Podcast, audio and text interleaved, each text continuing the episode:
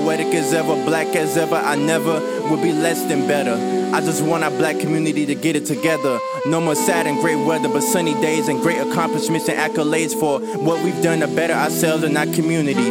Being an example for our future seeds that will be in dire need of guidance to exceedingly and do great influential things. This means we will be great, we will be unified, we will be identified as successful leaders, entrepreneurs, influential speakers. Yeah, that's us, Black People Unite.